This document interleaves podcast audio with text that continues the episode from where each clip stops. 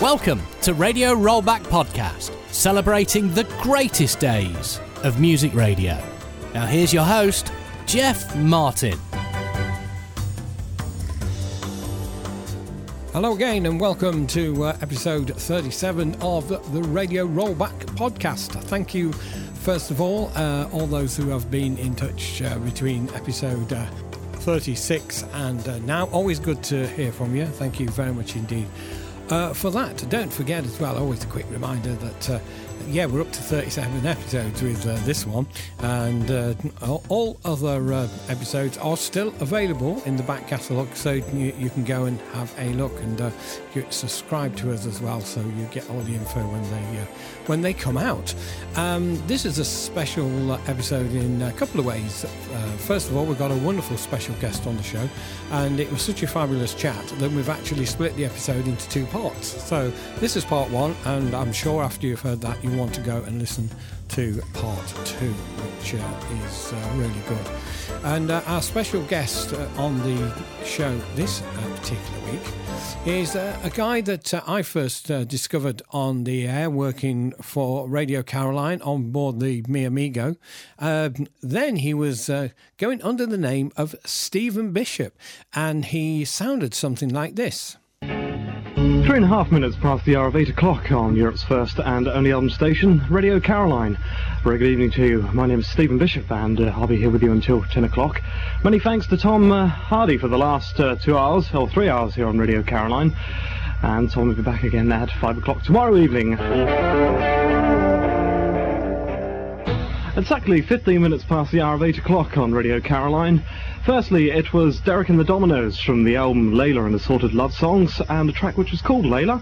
And then Toto, it's one of my favourite albums of, um, out at the moment, and a track which was called L- Hold the Line.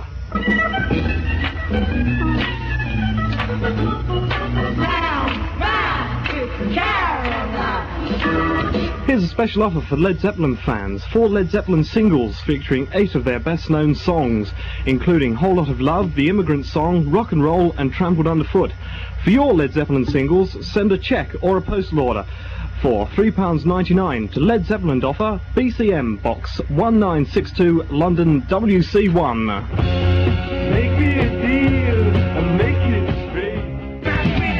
The more I hear that record, the more I like it. It's a group called Iron Horse featuring uh, Randy Bachman of uh, Bachman Turner Overdrive fame and one there which was called Sweet Lui-Louise and before that was Roxy Music from the album Roxy Music's Greatest Hits and a track which was called Virginia Plain. This is Graham Parker. That of course is the latest album by Graham Parker and the Rumour Went to see Graham Parker actually live in uh, Suffolk a couple of months ago. What an excellent band they are. Love to go and see them again. Maybe I'll get round to doing that when I'm on land again. Right then, here's a record I'd like to play especially for a friend of mine in Hertfordshire. Really super stuff there from ACDC from the album If You Want Blood and a track there which was called Whole Lotta Rosie. Radio, Radio Caroline. The Long Player is Kent's leading chain of record stores with branches in Canterbury, Maidstone, Ramsgate and Margate and the Turntable branch in Ashford. And when the Caroline Roadshow plays in any of these towns we've, ju we've just mentioned, you'll receive a 50 pence record voucher at the door to spend in any Long Player shop. Long Player shops in Canterbury, Maidstone and Ramsgate. That's uh, Stephen Bishop on board the Mi Amigo on Radio Caroline. And um, radio presenters are, are, very much, or DJs, are very much like uh, uh, your mates and your friends. And some of them, when you hear them, uh, you don't like them at all, and you never do. Uh, some of them, you hear them, and they grow on you a little bit. With uh, Stephen Bishop, the moment I heard Stephen on air, he, uh, yeah, just warmed to him. Thought this is this is a guy that I really like to listen to, and I'm not just saying that because he's our special guest uh, on this uh, this uh, episode of uh, Radio Rollback. We know him, of course, now as Johnny Lewis. He's done just about everything uh, in the business. Um, Radio Caroline, both on the Mi Amigo and the Ross Revenge. He's been involved in the Laser 558 project. He was a big part of the Irish pirate scene back in the 1980s and also involved in stations now, including uh, Radio Caroline and uh, also ILR. Uh, I refer to, as I say, Johnny Lewis. It was an absolute joy to speak to him. We had such a fabulous laugh, I tell you, as I think you'll find when you, are listening. Um, and I started by asking Johnny uh, how he got involved and uh, aboard the Mi Amigo in the first place. Yeah, well, I used to go out with uh, Albert and Georgina on the uh, boat trips that uh, used to go out from uh, Brightlingsea, and I've been doing that for around about a year. Uh, most weekends, actually, you, you know, weather-wise, we used to go out, and I was on the on the trips. And then I think it was November 1978. Uh, Albert and myself uh, got asked if we could uh, have a look at, uh, well, Albert more so generator than me, and I, I was just there as moral support, as it were. Uh, so I was going out there for uh, sort of two weeks, and that was that was it. I took two weeks off the job I was doing, which was down on a farm, and I've never been back. so, I mean, once you're once you're on, somebody said once you're on Caroline, that's it. You're on it. You're on it for life. yeah, it certainly never leaves you. It's that saying which you can't remember, isn't it? You can take the man out of Caroline, but not Caroline out of the man, or or woman, of course.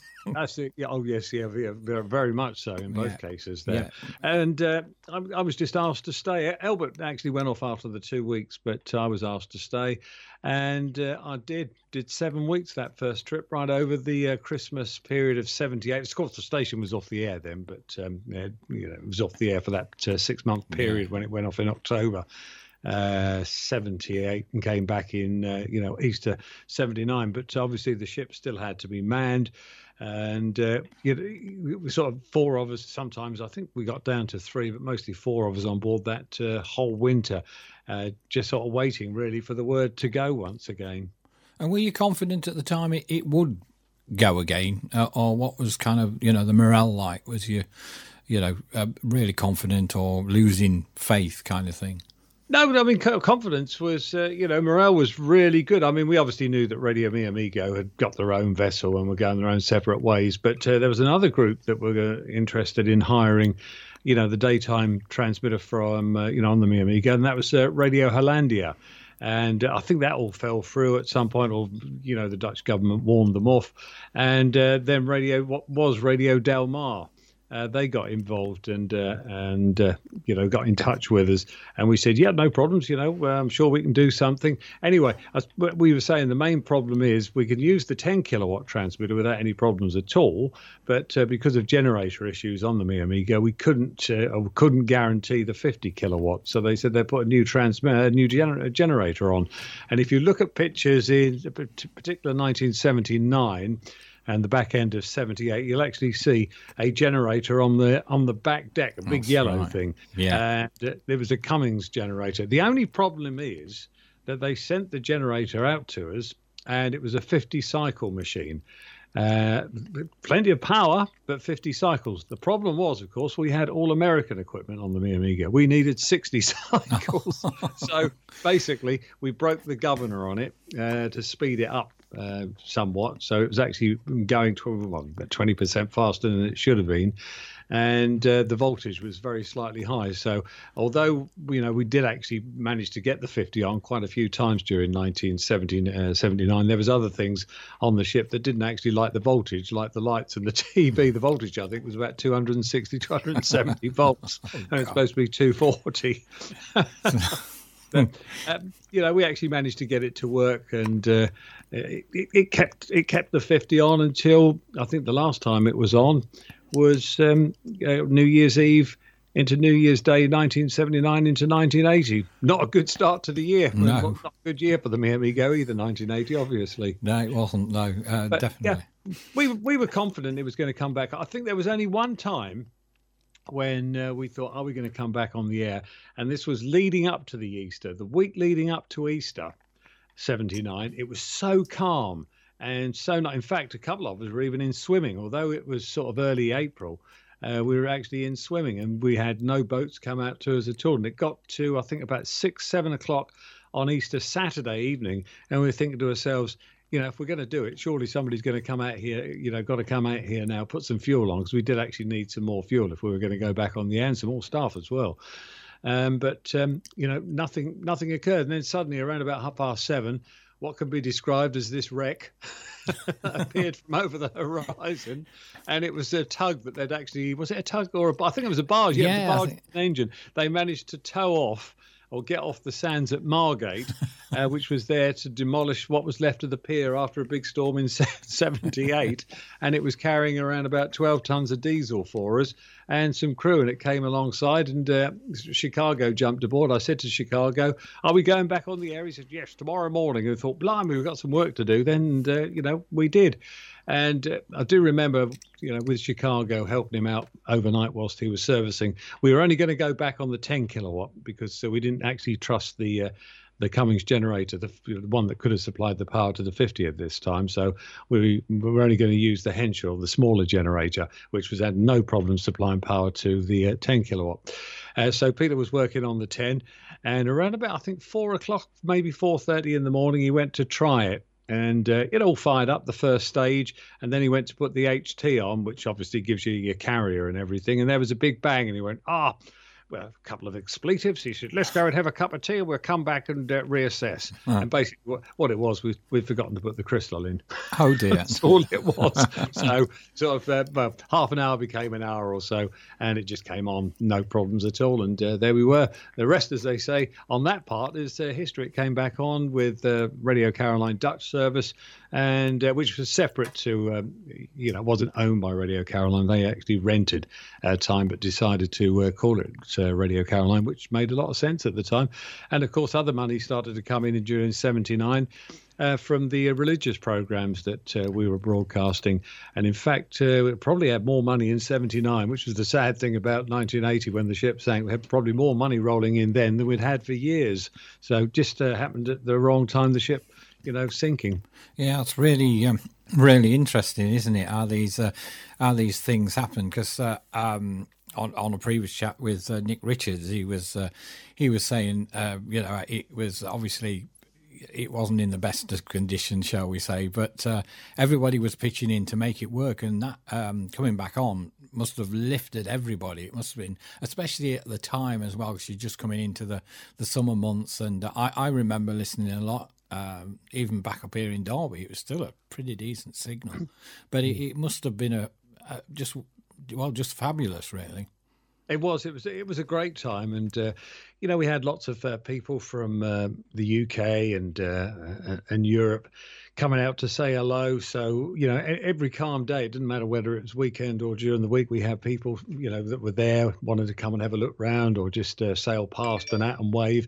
And the and the the thing was, you could see that everything was on the up. The mail was uh, you know almost doubling every you know, sort of every tender. You know, we're getting more and more mail, and there were there was even talk in 1980 of an all-day English, all-day Dutch service as well. So uh, there was talk of the two services coming back on, and uh, you know, 50 kilowatts obviously during the day for the Dutch, and uh, the English service having the 10, and then the 50 again at night. But uh, unfortunately, uh, March uh, March came in 1980, and unfortunately, the Mi Amigo did go on board the conditions on board were, you know, very good. Yes, all right, we were limited with water and stuff like that, but food was a plenty in uh, 1979 and that early part of uh, 1980. Yes, we were still springing leaks, but we were used to that.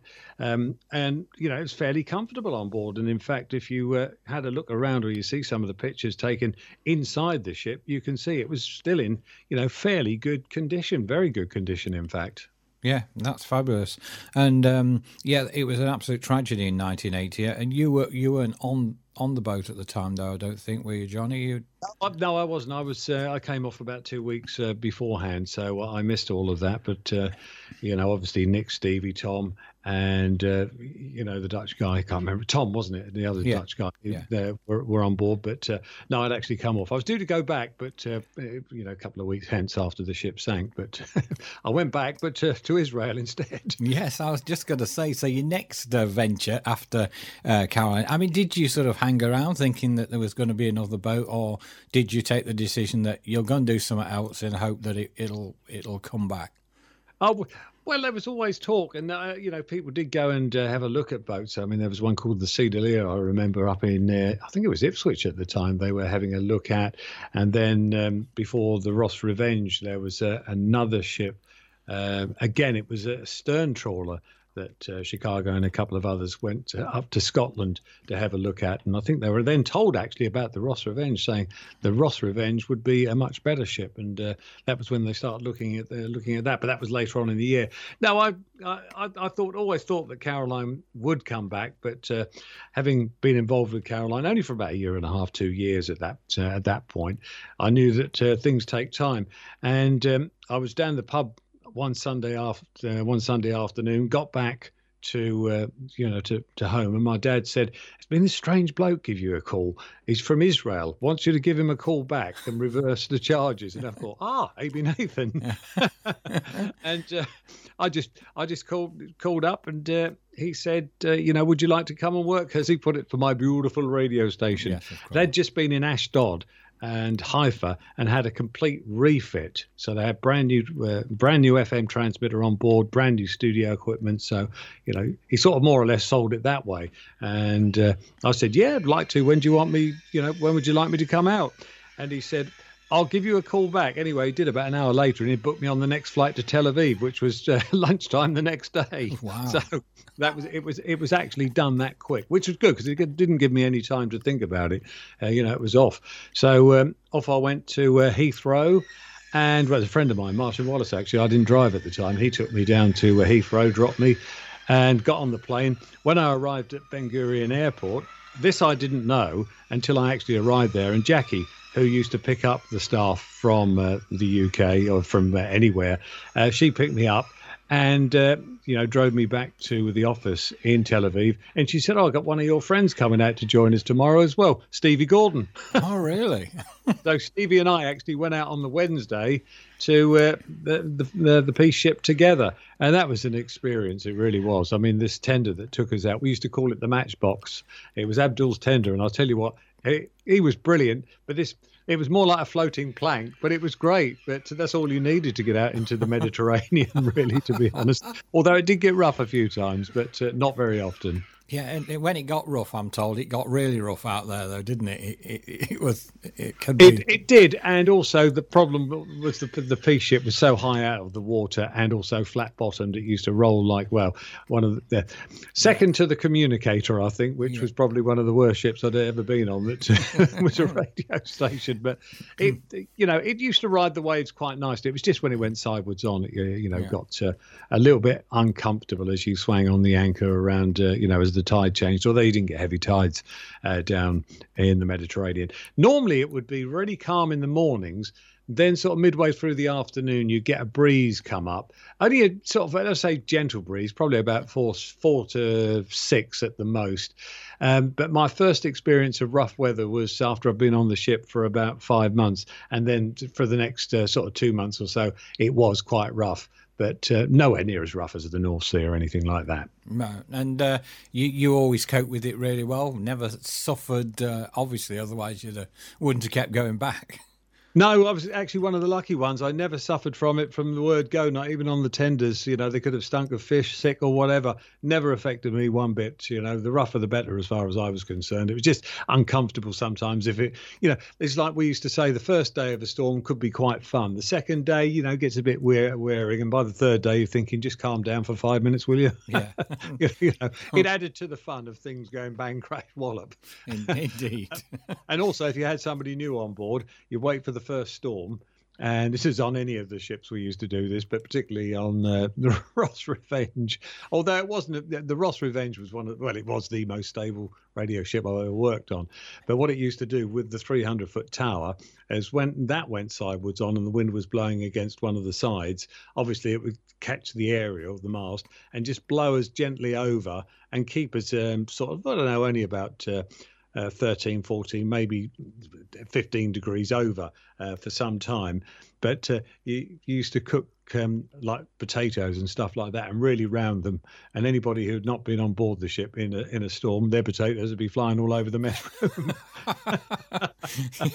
You know, stuff like that. It was all it was all childish, but very funny. Indeed, it, good good stuff. So, uh, Yeah. what was it like down in the, the Voice of Peace? I, was it um, a fabulous radio station? I, I've, obviously, I've heard lots of uh, tapes of it, uh, but I didn't hear it live. But uh, was it a, a great, uh, great, great station to work on? Was it the it, format? It was. It was really professional. I mean, uh, first time I worked with Crispin St John, you know, Jay Jackson, Yeah, Howard yeah. Rose, what a guy! And uh, you know, uh, you, you have people like that of that caliber. Uh, out there as well, and um, you know, you know, even the uh, on the on the ship side, the crew side, Bill Bennett, he was he was absolutely brilliant as well. If you got on with Bill, you you I'll tell you what, and I did. I got on very well with Bill. You were spolt rotten. Let's let's put it that way. Uh, and I, and anybody who worked on the Voice of Peace with Bill will know exactly what I mean. He was he was a brilliant guy.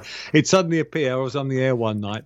And we didn't really have much alcohol or anything like that on board. And I was doing the 12 till 3 sh- uh, shift. And uh, he put his head round the corner of the studio about, uh, I don't know, about past 12, something like that. And he said to me, he said, You on your own, Johnny? I said, Yeah. He said, I'll be back in a minute. And he came back with a bottle of Brobat with a blue top. it wasn't Brobat at all. but yeah, uh, absolutely wonderful guy.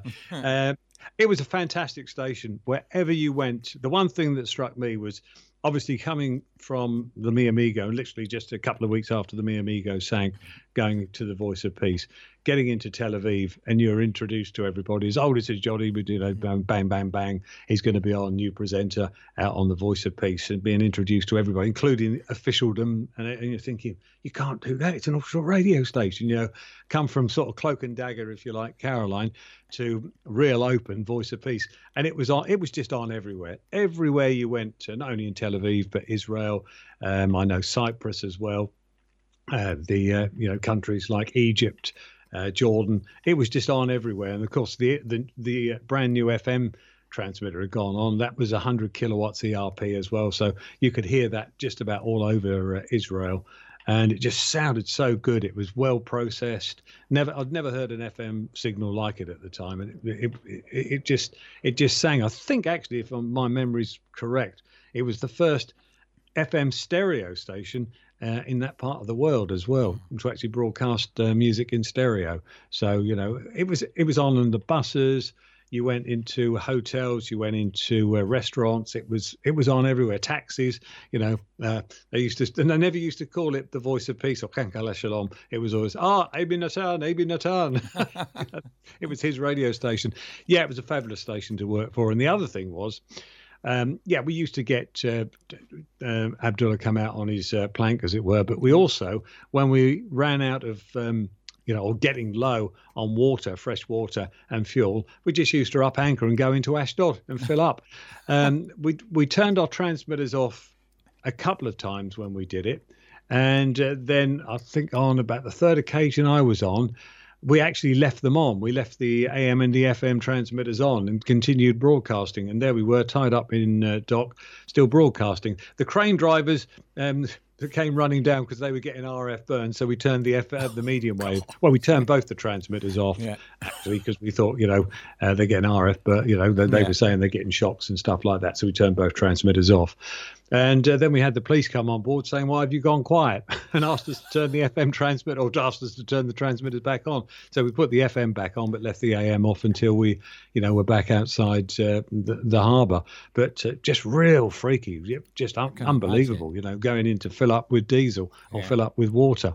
Brilliant. Yeah, Absolutely brilliant. fabulous. But as I say, the station itself was extremely well received as well, all over the Middle East. And and who who else? Uh, you mentioned Stevie and uh, uh, obviously Hal Rose, Crispin St John. Who else was out there at the time with you, Johnny? There was a guy called um, Cass Van Iersel, Cass Collins, who's really big in uh, really big in Holland. What a, what a brilliant broadcaster! And what struck me about Cass was when I first heard him, I thought he was an American. His English was absolutely brilliant, and he could speak seven languages fluently as well. Uh, so you know, again, uh, you know, a, a joy to a joy to work with.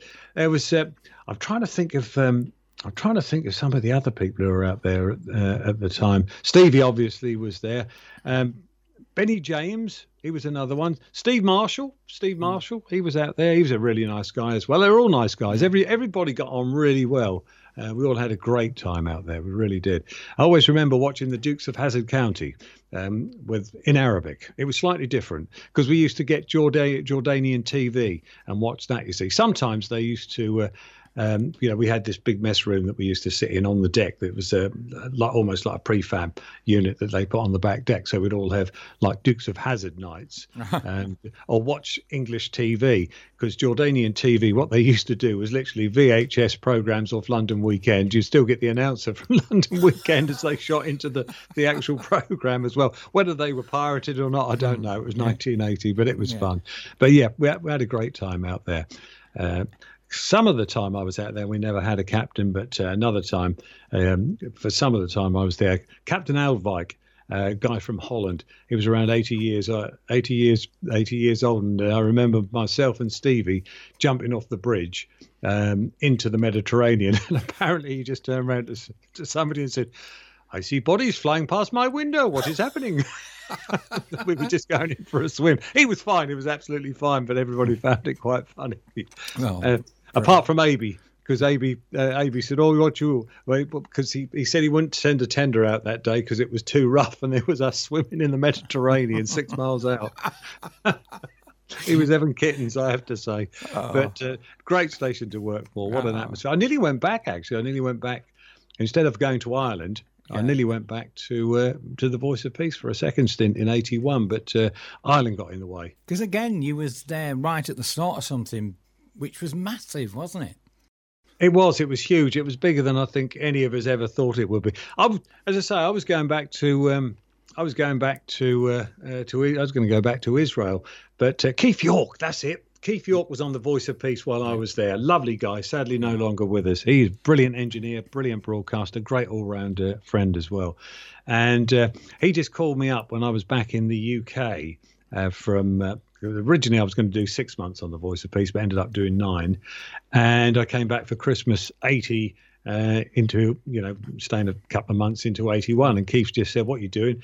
And i told him he said there's this great scene in ireland. Fancy coming to have a look. And i thought yeah okay mate i'll come over. And uh, keith and i went over to uh, Dún Laoghaire and uh, he was on a station called Southside Radio, which was in Dún Laoghaire. So I did some programs on, you know, a few programs on that. And then Stevie Gordon, uh, of course, who I worked with on the Voice of Peace and Radio Caroline, Tom Hardy, uh, Voice of Peace and Radio Caroline, were over at Sunshine Radio, which is in Portmarnock, which is North County Dublin. And uh, they said, come over for a beer. So I went over to the Sands Hotel where they broadcast from for a beer. And uh, I was going to go back to the UK not long after that and uh, got talking to them. And uh, Robbie Dale, of course, Yeah. uh, was the owner of the station, and he was, you know, well known for his time at Radio Caroline. He came up and joined us. We got talking, and he said, "What are you doing at the moment?" I said, "Well, I've been doing some stuff on South, say, uh, Southside Radio. I'm going back to Israel." He said, "What do you want to do that for? Why don't you come and work for me?" that was it. I thought, "Okay, have you got a job?" He said, "Yeah." I said, "When do I start?" He said, "Tomorrow." that was it. But uh, yeah, that was a great. Well, they were all great stations, but again, you know, you're talking about uh, radio stations, semi pirates. Well, really, I suppose fully pirates, but we're paying PAYE, tax, insurance, all of that sort of stuff. Um, the transmitters were, well, in, in Nova's case, you know, 10 kilowatt transmitters, Sunshine ca- cases, again, all professionally made, uh, you know, transmitters as well. One kilowatts, uh, uh, I think it was a couple of couple of kilowatts the AM, and then there was a couple of FM transmitters that uh, came off the came off the Isle of Man from Manx Radio, where they were doing some refurbishing. So yeah, stayed in Ireland and was there, as you say, right at the start. But again, everywhere you went. Uh, that's all people were listening to. I can see why RTÉ Radio 2 got the ache.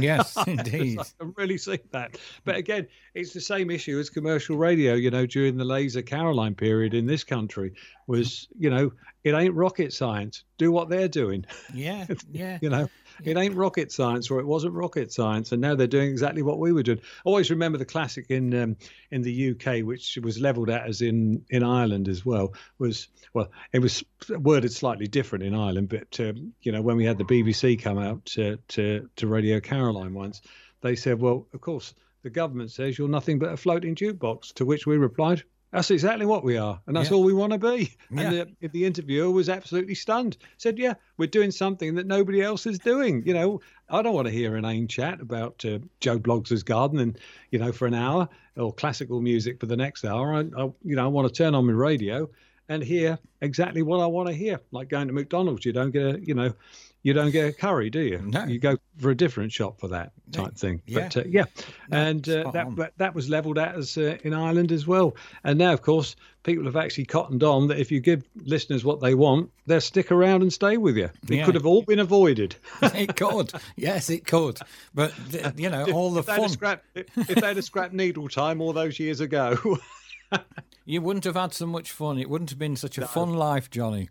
No, this is it. Oh no, no, no, no. I know. I don't take that back at all. I mean, you know, somebody said to me, you know, would you do it all over again? The way it was, yes, Yeah. of course I would. You know, it was a great time. And you know, there's that uh, scene in the um, the boat that rocks where you've got uh, one of the presenters talking to the young guy on the back deck who was just out there sort of because his parents wanted him to be out there and uh, they were just sort of talking and uh, they were saying you know just savor this moment savor this because it's probably the best years of your lives you know best year of your life at the moment and it was i mean those years were great and you know always fondly rem- you know remember them till you know i'm no longer on this here planet as it were Yeah, So, uh, yeah. but a great time. You know, do it now? No, because there's no need for it anymore. Not on, you know, not No. on a ship uh, at sea.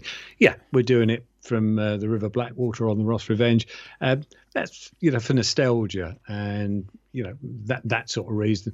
And people do say, and I do agree with them. You know, when we do the Radio Caroline North broadcasts, everybody says it sounds so different. Why is it so different? because we all live together and work together for the weekend. That's why we do nothing but talk radio, and uh, you know we just go on with each other. I mean, I know from the times I do commercial radio on land, you know, I used to turn up and still turn up at uh, a building that's empty, and then I leave it and lock it up. yeah. you know, I Yeah. d- I, don't. I'm lucky if I see one person a week, type thing, or was anyway. And, But, uh, you and- know, and that sums it up. That's the problem Yeah. with radio. Certainly, some of the smaller ones today, but uh, that's why Radio Caroline North works and always will continue to work. You know, as long as it's uh, broadcasting from the ship.